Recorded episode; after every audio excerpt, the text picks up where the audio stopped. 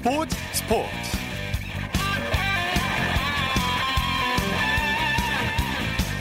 여러분 안녕하십니까? 아나운서 이청진입니다. 2020 도쿄올림픽 본선 진출을 노리는 남녀 배구 대표팀의 희비가 엇갈렸습니다. 조금 전 끝난 도쿄올림픽 배구 아시아 예선전에서 여자 대표팀은 대만의 역전승을 거둔 반면에 남자 대표팀은 이란에 아쉽게 지고 말았는데요. 여자 배구는 김연경 선수가 빠졌는데도 불구하고 대만을 꺾고 결승에 진출했고요. 남자 배구는 최강 이란의 벽을 넘지 못했습니다. 여자 배구는 도쿄올림픽까지 이제 마지막 1승만을 남겨두고 있는데요. 자, 토요일 스포츠 스포츠 먼저 도쿄올림픽 배구 최종 예선 소식 자세히 살펴보겠습니다. 스포츠 동아의 강산 기자입니다. 안녕하십니까? 네, 안녕하세요. 우리나라 여자 배구가 대만을 꺾고 결승에 진출했죠? 네, 그렇습니다. 한국 여자 배구 대표팀이 오늘 오후 태국 나콘 라차시마에서 열린 도쿄올림픽 아시아 대륙 예선전에서 4강전에서 대만을 세트스코어 3대 1로 제압하고 결승에 진출했습니다. 네. 대표팀 주장 김연경 선수가 부상으로 빠졌는데도 이겼죠? 네, 그렇습니다. 대표팀이 김연경 선수, 대표팀의 절대적인 에이스인데요. 네. 복근 부상으로 경기에 나서지 못한 상황에서도 다른 선수들이 조직력으로 똘똘 뭉쳐 승리를 따낼 수 있었습니다. 네. 아무래도 네. 김연경 선수가 체력 부담을 조금 덜면서 결승전에 나올 수 있다면 한층 더 좋은 경기력을 뽐낼 수 있을 것으로 전망합니다. 네, 김희진 선수가 역시 해결사 역할을 톡톡히 했죠. 네, 그렇습니다. 사실 김희진 선수도 종아리 부상을 안고 뛴 상황이라 몸 상태가 100%가 아니었는데요. 네. 그럼에도 불구하고 라이트 포지션에서 굉장히 좋은 공격을 뽐내면서 18득점, 팀 내 가장 많은 득점으로 승리를 이끌었습니다. 네. 오늘 김희진 선수를 비롯해서 뭐 양효진 선수, 그 전체적으로 팀이 유기적으로 돌아가는 모습이 굉장히 보기 좋았습니다. 예, 양효진, 이재영, 강소휘 선수도 팀 승리에 힘을 보탰죠. 네, 맞습니다. 이 대표팀이 한쪽에 치우치지 않는 정말 다양한 공격 루트를 활용하며, 활용하면서 대만의 블로킹 벽을 뚫었는데요. 양효진이 15득점, 이재영이 13득점, 강소희가 12득점을 올리면서 팀 승리를 이끌었습니다. 네, 대만이 만만치 않은 상대로 평가받고 있는데 오늘 경기 내용 어땠나요? 그 사실 한국은 굉장히 어려운 경기를 펼쳤습니다. 1세트에서 패하면서 사실 조금은 쉽지 않은 여정이 되겠다고 생각을 했었거든요. 하지만 2세트부터 특유의 블로킹이 살아났고 양효진 선수가 시간차와 속공을 적절히 활용하는 그런 토스워크를 앞세워서 2세트부터 반격을 시작했고요. 역시 3세트에서 손쉽게 세트를 따내면서 그 이후도 경기를 순조롭게 풀어갈 수 있었습니다. 네. 세트 스코어 1대1로 앞선 3세트가 역시 가장 중요했는데 초반부터 5대2로 달아나면서 승세를 굳힐 수 있었습니다. 네. 단 한 장의 올림픽 출전권을 놓고 펼치게 될 운명의 결승전 내일 열리게 되는데 어떻게 전망하십니까? 네, 내일 한국은 카자흐스탄과 태국 지금 벌어지고 있는 경기에 승자와 맞붙게 되는데요. 역시 태국 카자흐스탄 중에 강자는 태국이죠. 태국과 맞붙게 될 경우가 조금 더 걱정이 되는 상황입니다. 네. 태국은 세터, 세계적인 세터 누사나 톰콤을 비롯해서 뭐 밀라반, 차추원 등 그 중요한 공격수들이 굉장히 많이 버티고 있기 때문에 한국이 다양한 공격 전술과 탄탄한 수비력을 앞세워서 버텨내야만 내일 승리를 거머쥘 수 있을 것으로 전망됩니다. 네, 남자 배구 대표팀은 이란과의 준결승에서 아쉽게 패하고 말았죠. 네, 정말 손에 땀을 쥐는 경기였는데요. 마지막 고비를 넘지 못하고 이란에 패하고 말았습니다. 네. 남자 대표팀은 오늘 장원 중국 장원 스포츠센터에서 열린 이란과 준결승에서 세트 스코어 2대 3으로 아쉽게 패했습니다. 네, 풀세트 접전을 펼쳤죠? 그렇습니다. 사실 한국이 첫 세트를 25대 22로 따낼 때만 해도 분위기가 상당히 좋았습니다. 네. 그러나 2세트를 내주고 3세트에서 일방적으로 끌려가면서 조금은 어려운 상황이 되겠다 싶었는데요. 4세트 들어서 막판 공격이 살아나면서 4세트를 따낸 부분이 굉장히 고무적이었습니다. 사실 네. 전광인 선수의 공격이 잘 통하지 않다가 4세트 15점 이후부터 전광인과 박철우의 쌍포가 터지면서 이란의 수비벽을 흔들 수 있었는데요. 네. 5세트 접전 상황에서 중반 이후 8대 12까지 벌어졌던 부분이 굉장히 뼈아프게 다가왔습니다. 네, 말씀하신 대로 전광인, 박철우 선수의 활약이 돋보였죠? 그렇습니다. 레프트 전광인이 25득점, 라이트 박철우가 22득점을 올리면서 굉장히 좋은 활약을 펼쳐줬고 네. 또 이란의 블로킹 벽이 굉장히 높은데 그에 맞는 공격 패턴을 펼치면서 경기를 대등하게 이끌어 나갔는데요. 네. 결국 이란 특유의 피지컬 그 높이에서 차이를 극복하지 못하고 블로킹에서 7대 17로 밀리는 바람에 아쉽게 패하고 말았습니다. 예, 그리고 공격에서는 이란과 대등했는데 범실이 발목을 잡았죠. 맞습니다. 사실 한국이 서브 범실도 오늘 굉장히 많았고 중요한 순간에서 후위 공격 범실이 여러 차례 나오면서 조금은 어렵게 경기를 풀어갈 수밖에 없었는데요. 특히 2세트에서 승세를 굳힐 수 있는 상황에서 여러 차례 공격이 벗어나면서 이란에게 흐름을 넘겨주고 말았죠. 또 예. 5세트에서도 결정적인 순간에 박철우 선수와 전광인 선수의 서브 범실이 결정적인 득점을 허용하는 상황으로 이어지고 말았습니다. 예, 자 소식 고맙습니다. 감사합니다. 도쿄올림픽 배구 최종 예선 소식 스포츠 동아의 강산 기자였고요. 이어서 프로농구 소식 살펴보겠습니다. 조현일 농구 해설위원과 함께합니다. 안녕하십니까? 네, 안녕하십니까? KT가 오리온을 상대로 극적인 역전승을 거뒀죠? 네, KT가 4쿼터 2를 냈습니다. 어, 허운과 알손튼의 활약을 앞세워서 극적인 역전승을 따냈는데요. 네. KT는 고양체육관에서 열린 오리온과의 4라운드 맞대결에서 94대 91로 극적인 승리를 따냈습니다. 예. 아, 오늘 승리로 KT는 시즌 15승째를 기록하면서 3연패 늪에서 벗어났고 이 오리온의 성적은 10승 22패로 더 떨어졌습니다. 네, 역전에 역전을 거듭한 명승부를 펼쳤죠. 네, 3쿼터가 끝났을 때는 오리온이 80대 71로 9점 차 리드를 잡았습니다. 아, 하지만 4쿼터 들어서 KT가 손튼 그리고 김영환 선수의 득점으로 추격에 나섰고요. 아, 수비에서는 전방에서부터 압박을 하는 이 풀코트 프레스로 승부를 걸었습니다. 네. 아, 이후에 김영환 선수의 연속 속공 득점이 나오면서 어, 점수는 86 대 89로 줄어들었고 이 허훈 선수의 3점이 터지면서 종료 48.9초를 남겨놓고는 89 대 89 동점을 만들었습니다. 아, 이후에 이 허훈 선수가 드라이브인 득점을 성공시키면서 역전을 만들었고 또 종료 직전에 이 알 손튼이 결정적인 3점을 꽂아 넣으면서 3점 아, 차로 승리를 따냈습니다. 네, 허훈과 손튼 선수의 활약이 아주 좋았어요. 네, 허훈 선수는 왜 KT에 꼭 필요한 선수인지를 오늘 경기력으로 증명했습니다. 예. 어, 24득점에 리바운드 9개로 맹활약을 했고요. 그리고 손튼 역시 위닝 3점슛 포함해서 23득점 또 어시스트 6개로 활약을 했습니다. 네. 서동철 KT 감독은 이 허훈 선수가 우리 팀에서 정말 큰 역할을 하는 선수라는 점을 다시 한번 느끼는 경기였다면서 허훈에 대한 고마움을 표했습니다. 네, KT 서동철 감독이 오늘은 나 때문에 질 뻔했던 경기였다 이렇게 얘기를 했어요. 네, 이 경기 후에 서동철 감독은 어, 감독 때문에 질 뻔했던 경기였다. 하지만 선수들이 끝까지 열심히 해서 이겼고 또 승리를 해서 다행이다라고 소감을 밝혔습니다. 네. 아, 어떤 부분이 잘못됐는지 묻는 질문에는 어, 여러 가지 잘못된 판단을 내렸다. 하지만 아, 자세하게 말씀드리기는 좀 쑥스럽다라고 이제 민망했었는데요. 뭐 어쨌든 오늘 승리로 KT는 3연패 늪에서 어, 탈출했고 또 이 내일 열리는 SK를 상대로 오랜만에 연승을 노릴 수 있게 됐습니다. 네. 현대모비스는 삼성을 꺾고 값진 승리를 거뒀네요.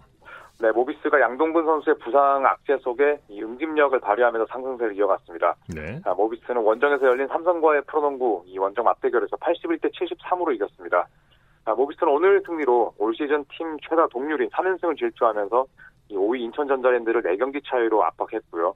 네, 반면 8위 삼성은 3연패 늪에 빠졌습니다. 네, 경기 초반에는 양 팀이 팽팽했죠. 네, 특히 모비스의 출발이 썩 좋지 않았습니다. 아, 리온 윌리엄스가 골밑 장악력을 과시했지만 삼성의 속공을 봉쇄하지 못하면서 초반 흐름을 넘겨줬는데요. 아, 이 쿼터의 전세를 뒤집었습니다.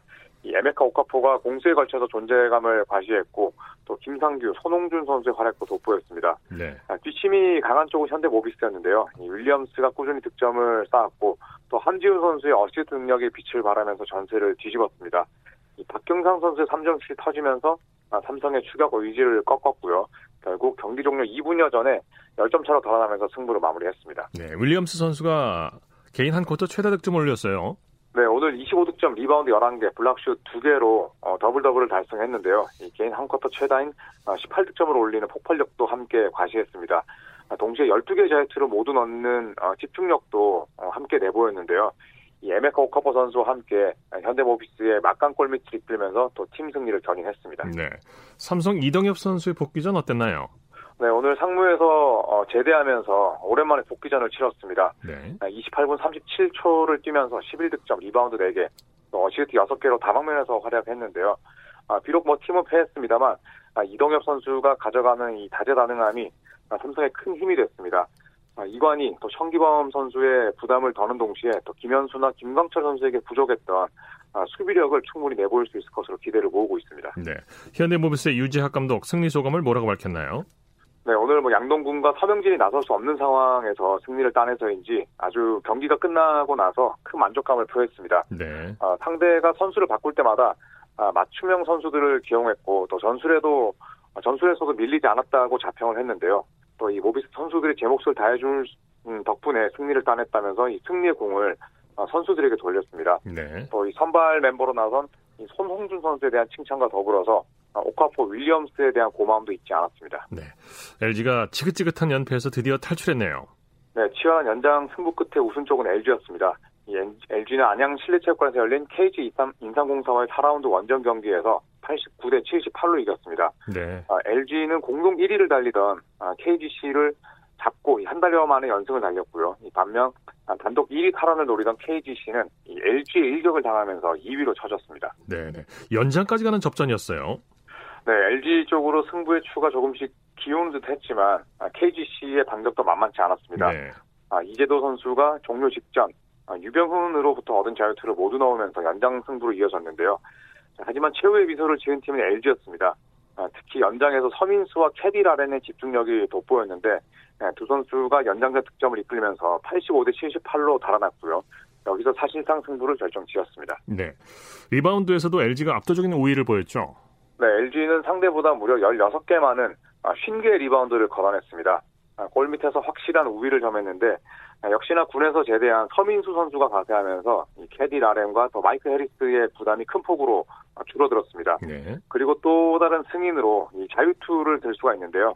이 승부처 때마다 KGC 인삼공사보다 자유투 라인에서 더 좋은 집중력을 보인 반면에 KGC는 종료 2분여 전에 얻었던 자유투 4개를 모두 놓치면서 아쉬운 패배를 떠안았습니다. 네, 서민수와 라렌이 맹활약했죠. 네, 오늘 이 LG는 캐디 라렌 선수가 23득점, 또 리바운드 12개로 더블 더블을 달성했습니다. 또 이 새 외국인 선수 라킴 샌더스 선수가 비자 문제로 합류가 늦어지면서 며칠 더 동행하게 된 마이크 해리스 선수가 20득점을 보탰고요.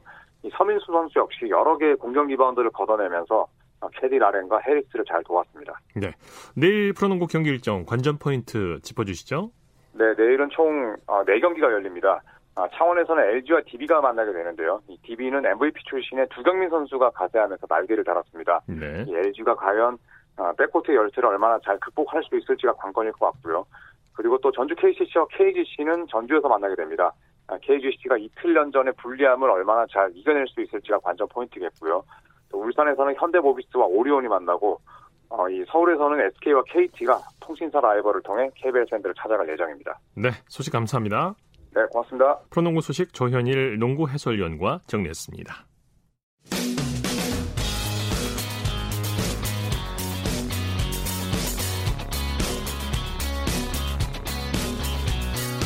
따뜻한 비판이 있습니다. 냉철한 분석이 있습니다. 스포츠 스포츠. 이어서 국내외 축구 소식 살펴보겠습니다. 중앙일보의 박민 기자입니다. 안녕하세요. 네, 안녕하세요. 손흥민 선수가 지난달 터트린 골이 프리미어리그 이달의 골로 선정이 됐죠. 네, 그 잉글랜드 토트넘 공격수 손흥민 선수가 지난달 8일이었죠. 어, 번리전에서 단독 드리블 골을 터뜨렸는데 어, 프리미어리그 사무국이 그 이 골을 2019년 어, 12월의 골로 어, 선정을 했고요. 어, 손흥민 선수의 그 이달의 골 수상이 두 번째인데 그 앞서 2018년 12월에 어, 첼시전에서 그 50m 단독 드리블 골을 터뜨렸는데요. 이 그때 또 받은 데 이어서 그 두 번째 수상입니다. 네, 몇 번을 다시 봐도 질리지 않는데 믿기 힘든 골이었죠. 네, 맞습니다. 뭐 프리미어리그 사무국에 따르면 손흥민 선수가 무려 71.4m를 치고 들어갔고요. 네. 어, 시작부터 끝까지 11초밖에 걸리지 않았습니다. 네. 어, 손흥민 선수의 그 수상 소감도 인상적이었는데요. 어, 공을 잡자마자 패스할 곳을 찾으려 했는데 어, 운이 좋았고 어, 드리블 드리블한 곳에 그 아무도 없었다. 아 주 대단한 느낌이었다고 또 이렇게 또 소감을 밝혔습니다. 네. 자, 손흥민 선수가 퇴장만 안 당했으면 어땠을까 하는 그런 아쉬움도 좀 드는데요. 이 손흥민 선수가 내일 새벽에 리버풀을 상대하게 되죠. 네, 그 약 5시간 됩니다. 한국 시간으로 그 내일 새벽 2시 반에 그 홈에서 또 리버풀과 프리미어리그 22라운드를 치릅니다. 어, 리버풀 그 올 시즌에 19승 1무로 그 단 한 번도 지지 않은 팀이고요. 뭐 마네, 또 살라, 피르미노 같은 공격 삼각편대도 있고 그 철벽 수비 판데이크도 있거든요. 네. 어, 굉장히 영국에서도 주목하는 경기인데 어, 손흥민 선수가 또 리버풀전을 앞두고 어, 리버풀의 무패 기록을 막기 위해서라도 그 노력하겠다. 또 이런 출사표도 밝혔습니다. 네. 케인 선수가 빠, 져서 손흥민 선수의 어깨가 무겁겠어요. 네, 맞습니다. 그 공격수 케인 선수가 지난 2일에 그 경기 중에 다쳤는데 그 햄스트링 파열로 수술대에 올랐거든요. 그래서 네. 어, 4월에나 그, 훌, 그 훈련에 복귀합니다. 어, 지금 토트넘이 6위에 그치고 있고요. 뭐 케인 선수가 굉장히 오래 빠질 것 같아서 어, 손흥민 선수가 뭐 리버풀전을 포함해서 뭐 측면과 최전방을 오가면서 또 케인의 또 빈자리를 메워야 되는 어, 그런 중책을 맡, 고 있습니다. 네, 네. 케인 선수가 두세 달 동안 결장이 불가피해 보이는데 그렇다면 토트넘이 공격수 보강에 나설까요?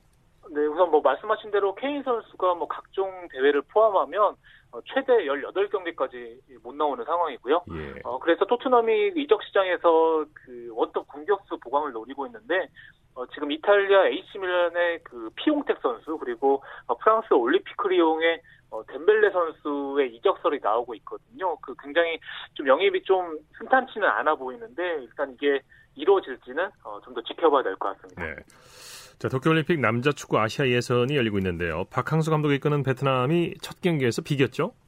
네, 맞습니다. 어젯밤에 그 아시아 23세 이하 챔피언십 어, D조 1차전에서 어, 베트남이 그 아랍에미리트와 그 득점 없이 비겼습니다. 네. 어, 이번 대회는 그 도쿄올림픽 아시아 예선을 겸하고 있고요.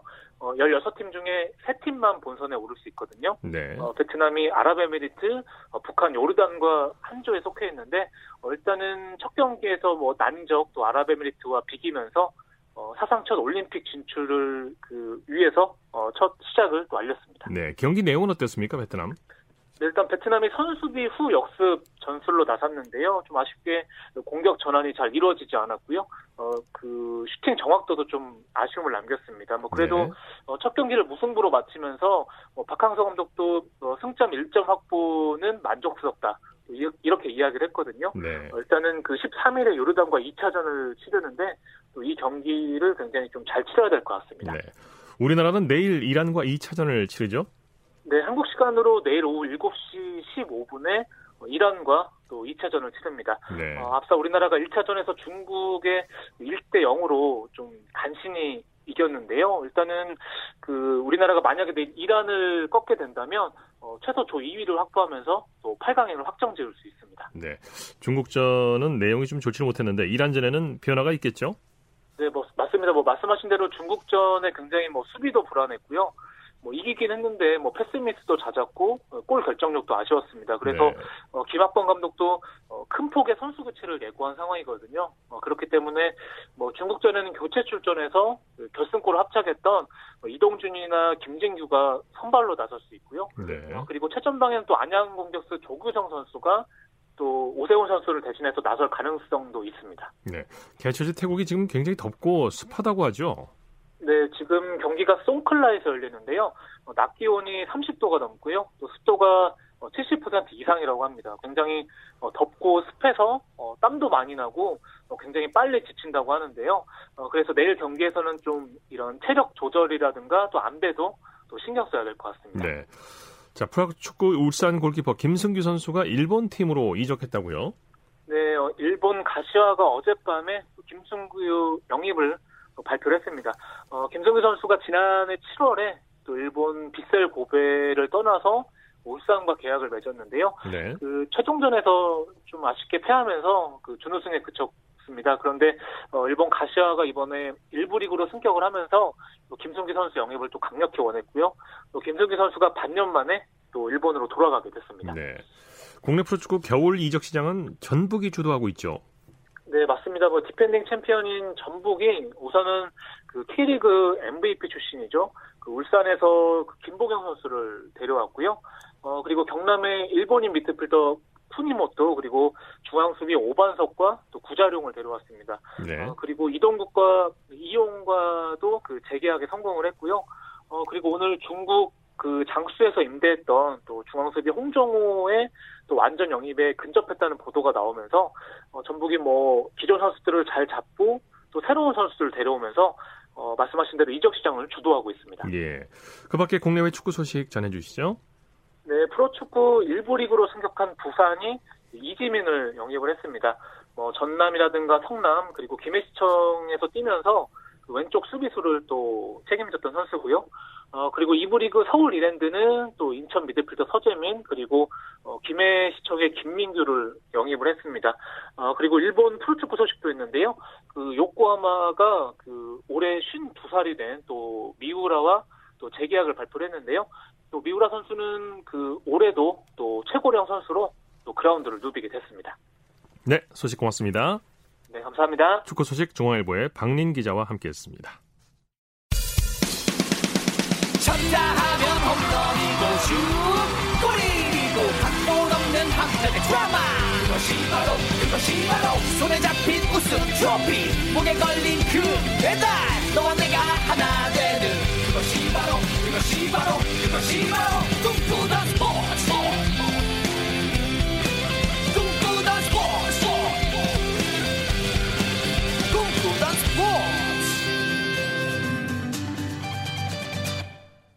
이어서 매주 토요일 마련하는 정수진의 스포츠 현장 시간입니다. 우리나라 국기인 태권도 다양한 형태로 변화 발전하고 있는데요.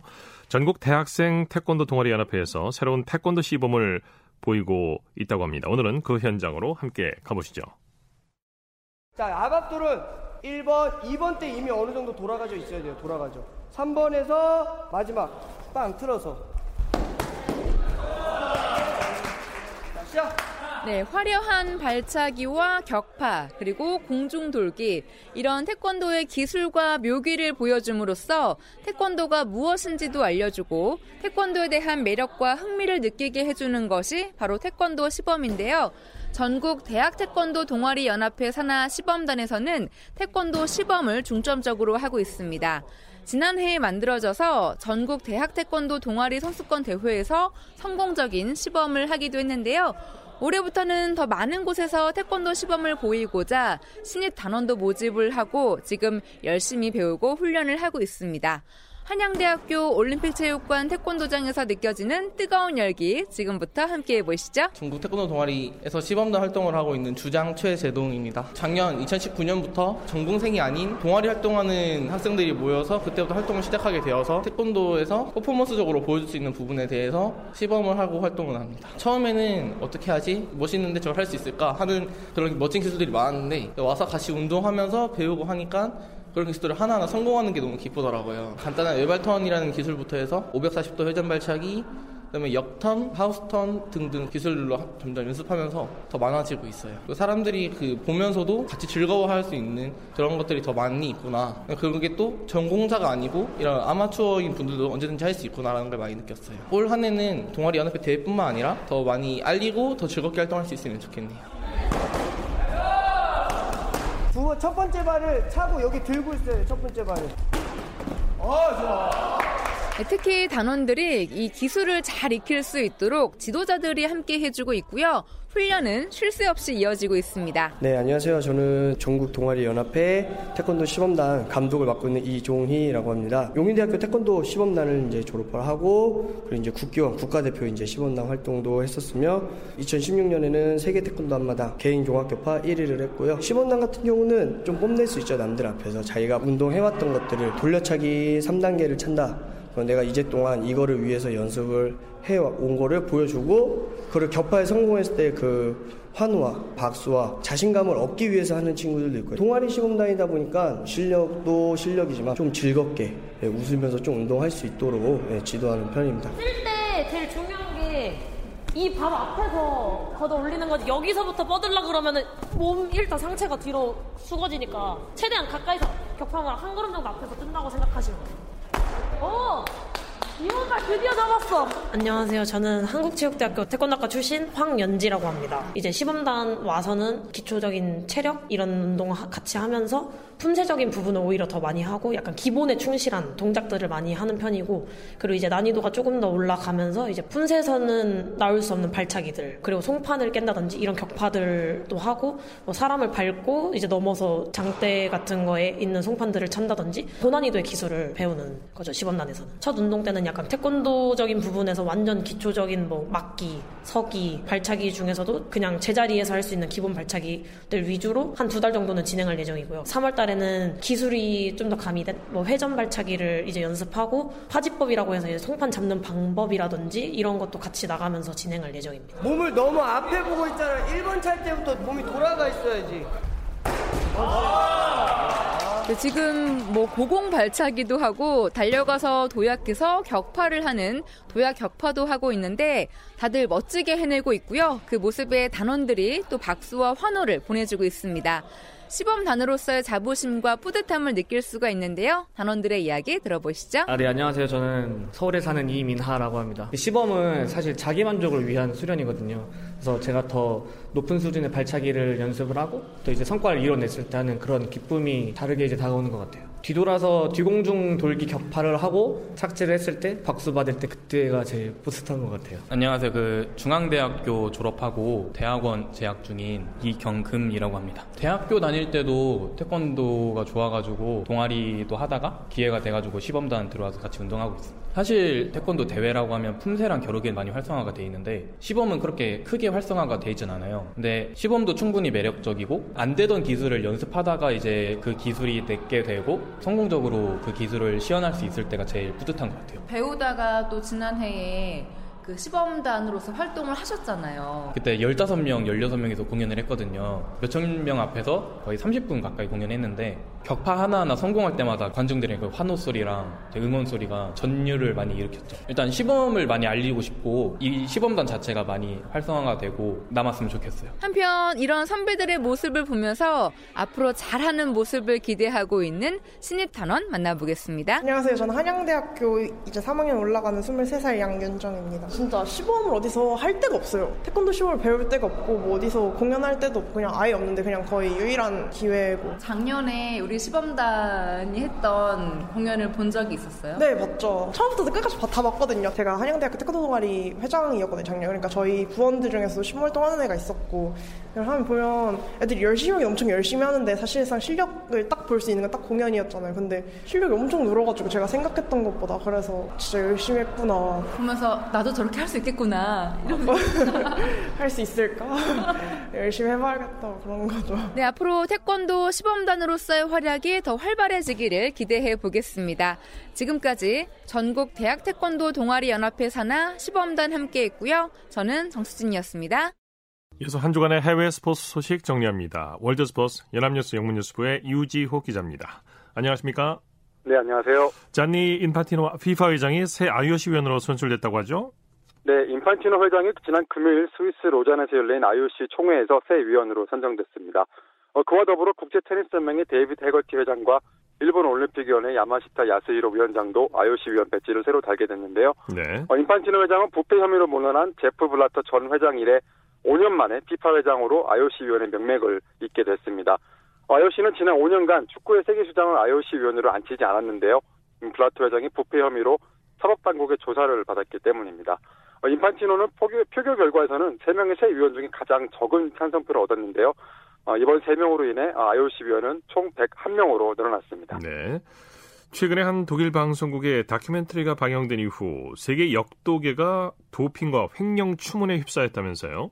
네, 독일 공영방송 ARD는 지난 6일 아, IWF 국제역도연맹의 추문을 추적하는 다큐멘터리를 방영했는데요. 네. 2000년부터 국제유도연맹의 역도연맹의 회장을 맡고 있는 타마스 아얀이 주 타겟입니다.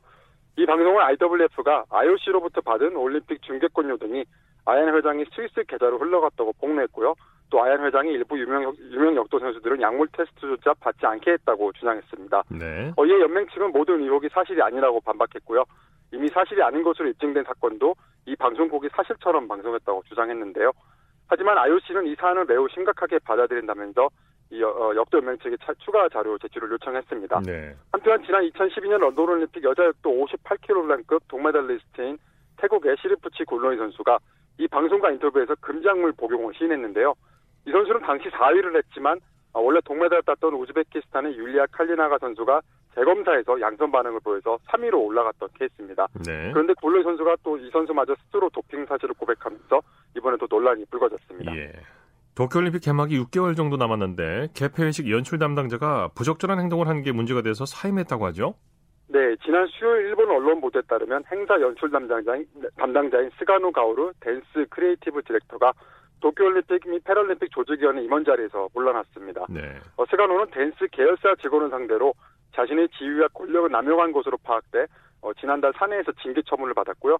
이후에는 조직위의 사의를 표명했습니다. 어, 스가노는 디지털 기기를 활용한 표현에 능한 이로 알려졌는데요.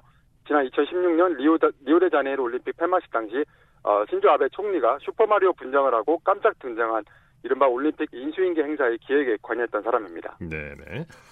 미국 프로풋볼 쿼터백 출신으로 마이너리그 야구 선수로 뛰고 있는 팀 티보가 올해도 메이저리그 스프링 캠프에 초청을 받았네요. 네, 뉴욕 메츠 구단이 어, 2월 플로리다에서 열리는 스프링 캠프에 팀 티보가 참가한다고 밝혔습니다. 네. 티보는 플로리다 대학교 시절 최고의 쿼터백으로 이름을 날렸고요. 2007년에는 미국 대학 최고 선수에게 주어지는 하이즈먼 트로피를 받기도 했는데요. 하지만 프로 데뷔 후에는 부상이 겹쳐서 부진했고 2013년 20대 중반의 나이에 조기 은퇴했습니다.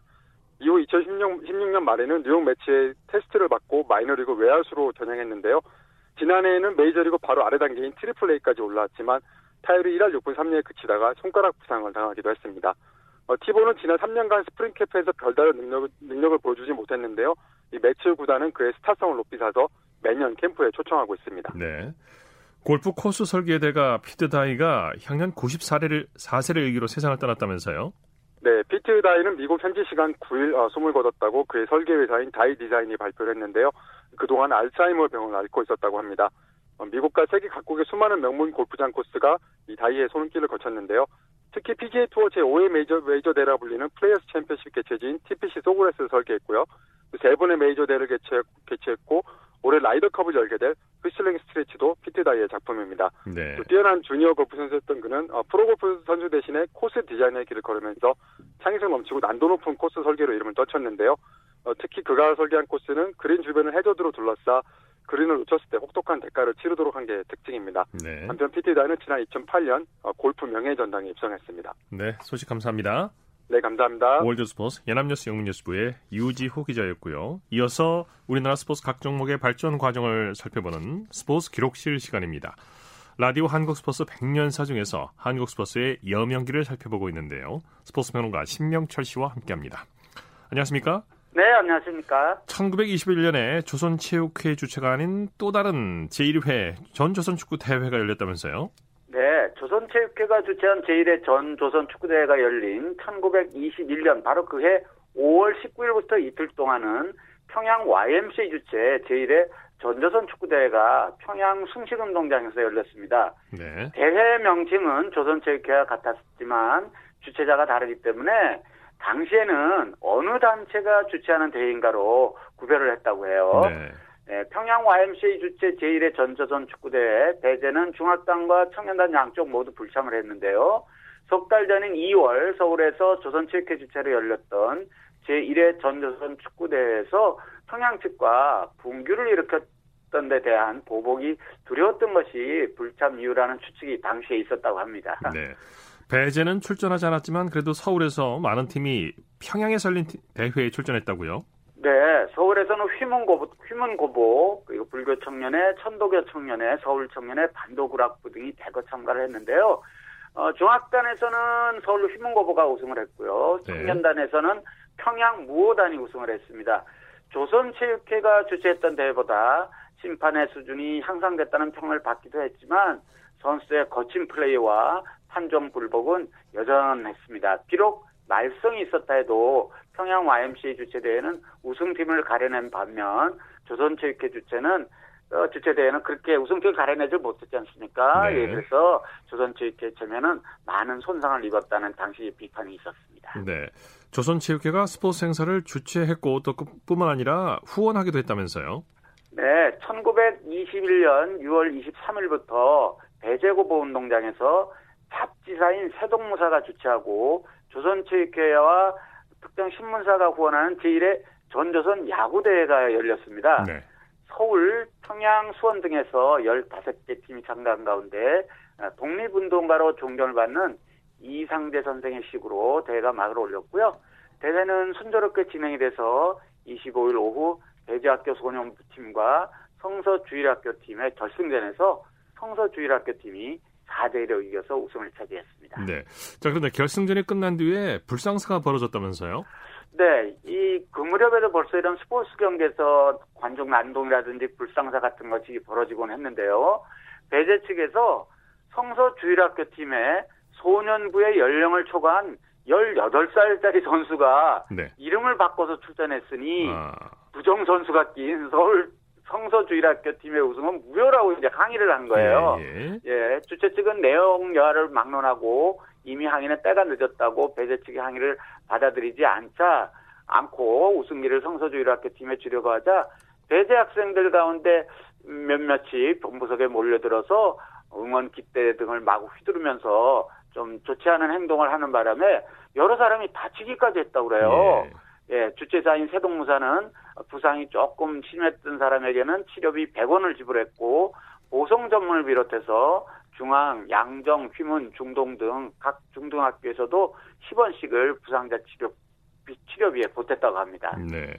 이 일이 이제 서울 시내 사립 중학교 교장들이 수습 대책을 논의할 정도로 당시에는 사회적으로 큰 충격으로 받아들여졌다고 하죠. 네, 이게 그러니까 우리나라 스포츠 여명기 때 얘기 아니겠습니까? 예, 예 이제 막 출발했던 그 무렵에 이런 사고가 벌어졌으니까 당시로서는 정말 사회적으로도 큰 충격이었을 것 같은데요. 네. 대회 퇴막 이틀 뒤인 6월 27일 서울 시내 사립 중등학교 교장들이 모여서 이틀 전 소년 야구대회 사고 대책을 논의한 결과 앞으로 5년 동안 배제가 참가하는 대회는 불참한다.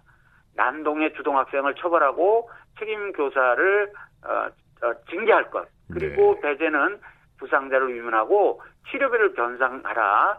그리고 배제는 신문지상을 통해서 사회에 사과할 것, 사회, 그, 그, 그 대회 관계자들이 아니고 사회에 사과할 것 등을 결의하고 아, 중앙고법 교장 최두선 선생, 나중에 이건 국무총리도 하시게 되는데요. 아, 최두선을 비롯한 7개교 교장이 서명을 해서 배제고보에 결의문을 보냈고 배제고보는 선선히 이 결의문을 받아들였다고 합니다. 네, 뭐 우리나라 스포츠 여명기인지 모르겠습니다. 아무튼 당시 여러, 여러 가지 스포츠 행사를 하면 말씀 없이 매끈하게 끝나는 경우가 별로 없었던 것 같아요. 네, 이 시간을 통해서 말씀드렸듯이 특히 축구의 경우는 뭐 요즘도 말썽이 많이 나곤 합니다만 네. 옵사이드 같은 규칙 문제를 적용하는 데에서 당연히 초창기였으니까 네. 말썽이 날 수밖에 없었고 그 말썽이 이런 좋지 않은 행동으로 이어졌다는 것이 100여 년 전에도 그런 일이 있었다는 게 좀 신기하기도 하지만 네. 어쨌든 그때는 여명기였기 때문에 네. 이런 일들이 당시로서는 사회에서는 큰 문제점이 되곤 했다고 합니다. 네, 소, 소식 감사합니다. 네, 고맙습니다. 스포츠 교실 스포츠 평론가 신명철 씨와 함께했습니다. 스포츠 단신 전해드립니다. 아이언맨 윤성빈 선수가 올 시즌 월드컵 4차 대회에서 동메달을 따냈습니다. 윤성빈 선수는 오늘 프랑스 라플라뉴 트랙에서 끝난 국제 봅슬레이 스켈레톤 경기연맹 월드컵 4차 남자 스클레톤 경기에서 중국의 강원창과 함께 공동 3위에 올랐습니다. 예, 이로써 월드컵 두 대회 연속으로 윤성민 선수는 메달을 획득했습니다. 스포츠 스포츠 오늘 준비한 소식은 여기까지고요. 내일도 풍성한 스포츠 소식으로 찾아뵙겠습니다. 함께해 주신 여러분 고맙습니다. 지금까지 아나운서 이창진이었습니다. 스포츠 스포츠